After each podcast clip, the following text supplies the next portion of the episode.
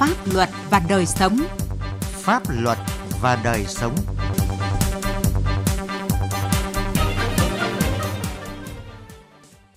Thưa quý vị và các bạn, chương trình Pháp luật và đời sống hôm nay có những nội dung chính sau: hoàn thiện pháp luật về hoạt động từ thiện và những yêu cầu đặt ra từ thực tiễn. Có hay không sự bất thường trong vụ kiện hủy kết quả trúng tuyển viên chức xảy ra ở Học viện Khoa học Công nghệ và Đổi mới sáng tạo?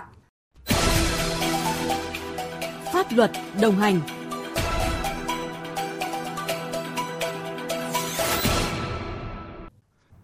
Thưa quý vị và các bạn, thiện nguyện tự trong tâm là nghĩa cử, là truyền thống tốt đẹp của dân tộc ta. Việc làm tưởng chừng chỉ mang ý nghĩa đạo lý đó lại không dễ thực hiện vì những quy định pháp luật hiện hành.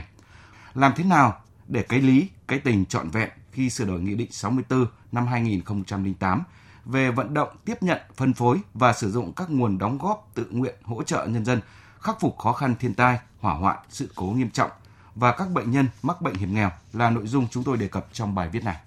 Tháng 10 năm 2020, khi bão lũ trút xuống Huế, Quảng Nam, Quảng Trị, ca sĩ Thủy Tiên cùng nhiều nghệ sĩ và rất nhiều đoàn thiện nguyện khác đã ngay lập tức đi vào tâm lũ để trao từng món quà đầy ý nghĩa cho bà con đang chịu cực khổ hiểm nguy. Cũng trong thời điểm đó, nhiều ý kiến cho rằng việc làm thiện nguyện của các nghệ sĩ và các nhóm cá nhân vi phạm Nghị định 64 năm 2008. Dù còn nhiều ý kiến, nhưng cũng không ngăn được những tấm lòng thiện nguyện hướng về miền Trung bằng những hành động cụ thể. Mới đây, Oxfam Việt Nam cũng đã tổng kết dự án cứu trợ nhân đạo và phục hồi sau lũ miền Trung Việt Nam. Dự án đã hỗ trợ 4 tỉnh miền Trung Việt Nam hơn 23 tỷ đồng khắc phục thiên tai với hơn 180.000 người, bao gồm trên 90.000 phụ nữ và trẻ em gái dễ bị tổn thương đã được hưởng lợi từ gói cứu trợ này. Bão lũ qua đi, những ngày này còn nhiều người vẫn miệt mài trên từng hành trình thiện nguyện ở mọi miền đất nước – tương thân tương ái, lá lành đùm lá rách là tình cảm tự nhiên trong mỗi người Việt. Nhưng đã từng có nhiều câu hỏi đặt ra, như việc làm này đã được đặt trao cho đúng người cần nhận, đúng nơi cần đến, đã thực sự hiệu quả, hay đâu đó vẫn là sự lãng phí, nó có cần được điều chỉnh bởi những quy định pháp luật phù hợp hơn với thực tiễn hay không? Câu hỏi này là cần thiết khi Nghị định 64 đang được sửa đổi. Câu hỏi này có lý bởi thực tế ngay trong chính những chủ thể đón nhận những tấm lòng thiện nguyện và những cá nhân làm công tác thiện nguyện có lúc băn khoăn. Ông Hồ Vũ Thường, Phó Chủ tịch Ủy ban Nhân dân huyện Tuyên Hóa, tỉnh Quảng Bình, cho biết. Một số cái bất cập mà chúng tôi có thể thấy qua cái thực tế đó là các nguồn hàng cứu trợ của cá nhân và các tổ chức thì tại cái thời điểm đang lũ lụt và cần cái sự cứu trợ khẩn cấp thì những cái mặt hàng rất là thiết yếu như là các nhu yếu phẩm như thực phẩm thì rất là cần thiết. Tuy nhiên sau khi bão lũ đã quá rồi, một thời gian thì có thể hỗ trợ các cái mặt hàng mang tính lâu dài hơn và các cái chương trình mang tính lâu dài hơn để bà con vừa là bảo đảm được khắc phục hậu quả bão lũ vừa phát triển. Từ nhiều chương trình thiện nguyện được thực hiện và qua quan sát thực tế, ông Lê Thiện Nhân, Chủ tịch Trung tâm Phát triển Cộng đồng và Công tác Xã hội cho rằng có hai rào cản lớn trong công tác thiện nguyện. Đó là rào cản về lòng tin khi thực tế đã xảy ra các trường hợp tiêu cực, sai sót, gây tác động cho những nỗ lực chung như cung cấp không đúng người, làm ít báo cáo nhiều, nhận một đồng làm nửa đồng – và rào cản thứ hai là về mặt pháp lý. Cái vướng là bây giờ là toàn bộ các nguồn vận động chẳng hạn yêu cầu phải tập trung vào đầu mối của mặt trận tổ quốc hay là hội chữ thập đỏ. Liệu là hội chữ thập đỏ và mặt trận tổ quốc có có đủ sức để mà làm hết mọi thứ đó không? Hay là việc xã hội, việc của người dân hãy để cho người dân người ta tham gia vào làm và thực tế là mọi người vẫn tự mình làm theo cái cách có thể là biết sai và vẫn thấy là đúng để việc thiện nguyện không còn rơi vào cảnh những người có tâm vẫn làm dù biết sai quy định, nhưng bởi đó mới đúng với tấm lòng mình, để cái lý và cái tình cùng chung một hướng. Theo ông Phạm Quang Tú, Phó Giám đốc Tổ chức Ốc Farm Việt Nam, thì cái quan trọng nhất trong cái sửa đổi Nghị định 64 ấy, đó là cần phải tạo được một cái khuôn khổ pháp lý mà để tất cả các tổ chức và cá nhân có thể tham gia vào công tác thiện nguyện cũng như công tác cứu trợ nhân đạo. Cái thứ hai đó là phải tạo được một cái hành lang để phối hợp giữa chính quyền địa phương, các đoàn thể và các cái tổ chức và cá nhân đến cái thiện nguyện ở tại địa phương. Và cái thứ ba nữa ấy, chính quyền địa phương cần phải thay đổi cái tư duy thay vì cái tư duy là quản lý vấn đề này chuyển sang cái tư duy có trách nhiệm điều phối và tạo điều kiện tối đa để cho các cái đoàn thiện nguyện hoặc là các cái tổ chức đi làm thiện nguyện đến có được cái hiệu quả tốt nhất. Cùng chung quan điểm này, luật sư Nguyễn Tiến Lập, văn phòng NH Quang và Cộng sự cho rằng khi hoạt động cứu trợ lên đến con số hàng trăm tỷ, dẫn đến các vấn đề về quản trị về tài chính, phân phối, truyền thông, giải trình, bảo đảm sự công khai minh bạch. Những vấn đề này không chỉ phụ thuộc vào kỹ năng cá nhân mà cần có khung khổ luật pháp. Tôi nghĩ có hai vấn đề chúng ta cần làm. Trước hết, thiên tai bão lụt được dự báo có thể năm nào cũng có và nó ở quy mô lớn là cấp thiết ấy, là chúng ta cần phải sửa đổi hoàn thiện một cái khung pháp luật quy định về vấn đề hoạt động thiện nguyện trong tình huống khẩn cấp do người dân tự tổ chức làm. Còn về lâu dài đấy thì tôi nghĩ rằng là cái hoạt động thiện nguyện thường xuyên thì cái sự tham gia của các cái tổ chức xã hội, tức là các cái tổ chức tự nguyện của người dân, các cái tổ chức cộng đồng đó,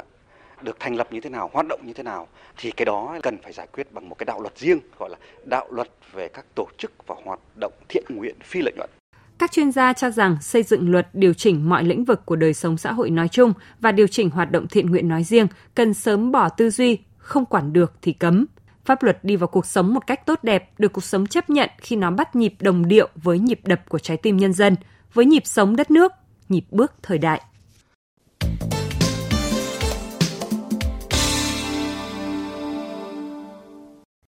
Thưa quý vị và các bạn, mới đây Tòa án Nhân dân quận Hoàn Kiếm, thành phố Hà Nội đã mở phiên tòa xét xử vụ án lao động giữa nguyên đơn là bà DHT với bị đơn là Học viện Khoa học Công nghệ và Đổi mới sáng tạo và tuyên bố không chấp nhận yêu cầu hủy quyết định số 173 ngày 15 tháng 5 năm 2020 của Giám đốc Học viện Khoa học Công nghệ và Đổi mới sáng tạo về hủy kết quả trúng tuyển và quyết định số 174 ngày 15 tháng 5 năm 2020 về việc hủy hợp đồng làm việc xác định thời hạn đối với bà DHT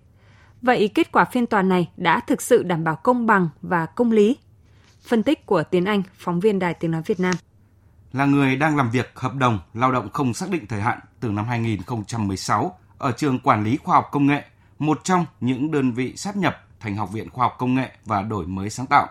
Bà DHT đã đăng ký tham gia kỳ xét tuyển viên chức với vị trí nghiên cứu và giảng viên.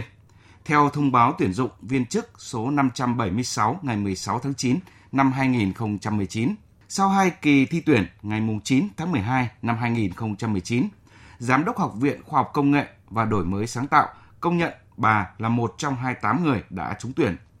Vậy nhưng, ngày 15 tháng 5 năm 2020, bà DHT nhận được quyết định số 173 của Giám đốc Học viện Khoa học Công nghệ và Đổi mới sáng tạo về việc hủy kết quả tuyển dụng viên chức năm 2019 và quyết định số 174 hủy hợp đồng làm việc có thời hạn một năm đối với bà vì lý do hồ sơ không phù hợp với vị trí việc làm. Sau nhiều lần khiếu nại đến các cơ quan có thẩm quyền nhưng không được giải quyết thỏa đáng, bà DHT làm đơn khởi kiện ra Tòa án Nhân dân quận Hoàn Kiếm, yêu cầu tòa tuyên hủy quyết định số 173, 174 ngày 9 tháng 12 năm 2019 của Giám đốc Học viện Khoa học Công nghệ và Đổi mới sáng tạo đối với bà.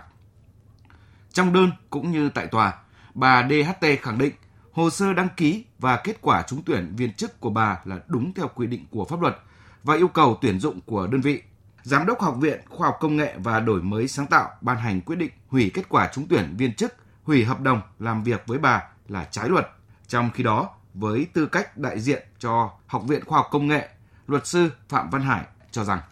Ngày 16 tháng 10, bà đã có giấy xác nhận của Giám đốc Học viện Khoa học Xã hội trong thời gian chờ cấp bằng ngày mùng 8 tháng 9 năm 2020, Giám đốc Học viện Khoa học Xã hội ra quyết định thu hồi và hủy bỏ giấy chứng nhận cấp ngày 16 tháng 10 năm 2019. Do đó, giấy xác nhận ngày 16 tháng 10 năm 2019 cấp cho bà không còn là căn cứ là văn bằng chứng chỉ để đăng ký dự tuyển như bà kê khai tại phiếu đăng ký dự tuyển. Do đó, hủy bỏ kết quả tuyển dụng viên chức năm 2019 đối với bà là đây là quyết định đúng pháp luật bởi lẽ bà là không hoàn thiện đủ hồ sơ dự tuyển đúng quy định thời hạn đăng ký dự tuyển đến hết ngày 16 tháng 10 năm 2019. Trên cơ sở trình bày này của đại diện bị đơn, Tòa án Nhân dân quận Hoàn Kiếm nhận định và tuyên xử quyết định số 173 và 174 ngày 15 tháng 5 năm 2020 của Giám đốc Học viện Khoa học Công nghệ và Đổi mới sáng tạo về hủy kết quả trúng tuyển viên chức và hủy hợp đồng làm việc đối với bà DHT là phù hợp với quy định pháp luật. Bác yêu cầu khởi kiện của bà DHT. Kết quả của phiên tòa sơ thẩm liệu có hợp tình hợp lý theo nhiều chuyên gia nhận định và phán quyết đó của Tòa án Nhân dân quận Hoàn Kiếm là phiến diện thiếu căn cứ pháp lý. Và thực tiễn, ở đây tòa án lấy mốc ngày 16 tháng 10 năm 2019, mốc thời gian do học viện đặt ra. Bà DHT chưa có bằng thạc sĩ để khẳng định hồ sơ của bà không đủ điều kiện dự tuyển là sai lầm nghiêm trọng, lấy cái sai này bảo vệ cho cái sai khác. Bởi, theo quy định của Nghị định 161-2018, sửa đổi bổ sung một số điều Nghị định 29-2012 về tuyển dụng và sử dụng quản lý viên chức, thì khi đăng ký dự tuyển viên chức chỉ phải nộp các văn bằng chứng chỉ kết quả học tập. Sau khi có thông báo trúng tuyển để hoàn thiện hồ sơ dự tuyển theo quy định và ký hợp đồng làm việc. Như vậy, yêu cầu người dự tuyển hoàn thiện hồ sơ vào ngày 16 tháng 10 năm 2019 trước ngày thi tuyển và ngày có kết quả thi tuyển mà đơn vị tuyển dụng đưa ra trái pháp luật nên không thể sử dụng để làm căn cứ hủy bỏ kết quả trúng tuyển đối với bà DHT. Phó giáo sư tiến sĩ Đào Thị Ái Thi, nguyên giảng viên cao cấp Học viện Hành chính Quốc gia, Phó hiệu trưởng trường Quản lý Khoa học Công nghệ cho rằng bà DHT có đầy đủ điều kiện về các mặt để được công nhận đã trúng tuyển viên chức. Việc hủy kết quả trúng tuyển đối với bà là quyết định trái pháp luật.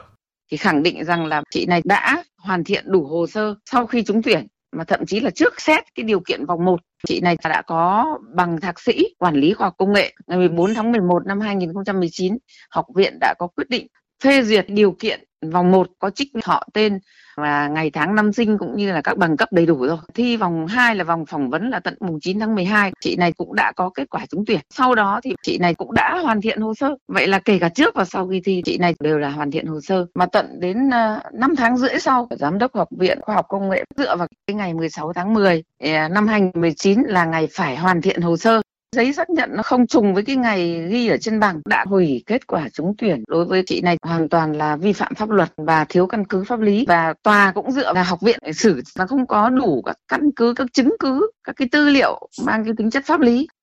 Một sai lầm khó hiểu khác của tòa đó là lấy quyết định số 2742 ngày 8 tháng 9 năm 2020 của Học viện Khoa học Xã hội về việc thu hồi và hủy bỏ giấy xác nhận cấp ngày 16 tháng 10 năm 2019 đã cấp cho bà DHT để cho rằng bà DHT không đủ điều kiện tham gia thi tuyển viên chức theo quy định. Bởi về nguyên tắc pháp lý, các giấy xác nhận đang chờ cấp bằng tốt nghiệp chỉ có giá trị khi chưa được cấp bằng mà thôi. Ở đây, bà DHT đã nhận bằng thạc sĩ vào ngày 11 tháng 11 năm 2019, thì các giấy xác nhận đang chờ cấp bằng thạc sĩ đối với bà DHT sau thời điểm này đều không còn giá trị gì. Đáng lưu ý, chi tiết quan trọng đó là tại thông báo ngày 9 tháng 12 năm 2019 của Giám đốc Học viện Khoa học Công nghệ về kết quả trúng tuyển có ghi rõ chậm nhất là ngày 16 tháng 12 năm 2019 phải nộp đủ hồ sơ để học viện xem xét tiến hành ký hợp đồng làm việc. Như vậy, bà DHT chỉ có thể bị hủy kết quả trúng tuyển nếu bà không có bằng thạc sĩ nộp cho học viện vào ngày 16 tháng 12 năm 2019 chứ không thể lấy mốc thời gian ngày 16 tháng 10 năm 2019 như ý kiến của bị đơn và nhận định phán quyết của tòa sơ thẩm. Chuyên gia pháp lý thuộc Viện Nghiên cứu Phát triển Cộng đồng Phạm Thị Kim Minh nêu quan điểm, việc tòa tuyên chấp nhận tính hợp pháp của các quyết định hủy kết quả thi tuyển và hủy hợp đồng làm việc đối với bà DHT là không đủ căn cứ và là sự áp dụng pháp luật không chuẩn xác. Học viện cũng như toàn quân hoan kiểm Kiếm cho rằng ngày ghi trên bằng thạc sĩ của bà DHT là ngày 11 tháng 11 năm 2019. Sau ngày học viện đặt ra việc nộp hồ sơ là ngày 16 tháng 10 năm 2019 để khẳng định cái hồ sơ tuyển dụng không đáp ứng cái yêu cầu vị trí tuyển dụng và lấy đó làm cái căn cứ để hủy kết quả trúng tuyển và hủy hợp đồng lao động có thời hạn sau khi đã tuyển dụng đối với bà DHT. À, đó là một sự áp dụng pháp luật tùy tiện lấy cái quy định nội bộ trái pháp luật làm căn cứ bảo vệ cho cái quyết định bất hợp pháp của học viện khoa học công nghệ thành cái quyết định hợp pháp. À, điều này sẽ gây ra những cái tiền lệ xấu cho những tùy tiện tuyển dụng xá thải viên chức người lao động vì mục đích cá nhân. Sau phiên tòa sơ thẩm, bà DHT đã làm đơn kháng cáo toàn bộ nội dung bản án của Tòa án Nhân dân quận Hoàn Kiếm đề nghị Tòa án Hà Nội xét xử theo trình tự phúc thẩm. Hy vọng trong phiên tòa phúc thẩm tới đây sẽ có một phán quyết công bằng, hợp lý, đúng pháp luật nhằm đảm bảo kỷ cương phép nước, bảo vệ quyền và lợi ích chính đáng của các bên. Đến đây thì chúng tôi xin kết thúc chương trình Pháp luật và đời sống hôm nay. Chương trình do biên tập viên Vân Hồng biên soạn và thực hiện. Cảm ơn quý vị và các bạn đã quan tâm theo dõi.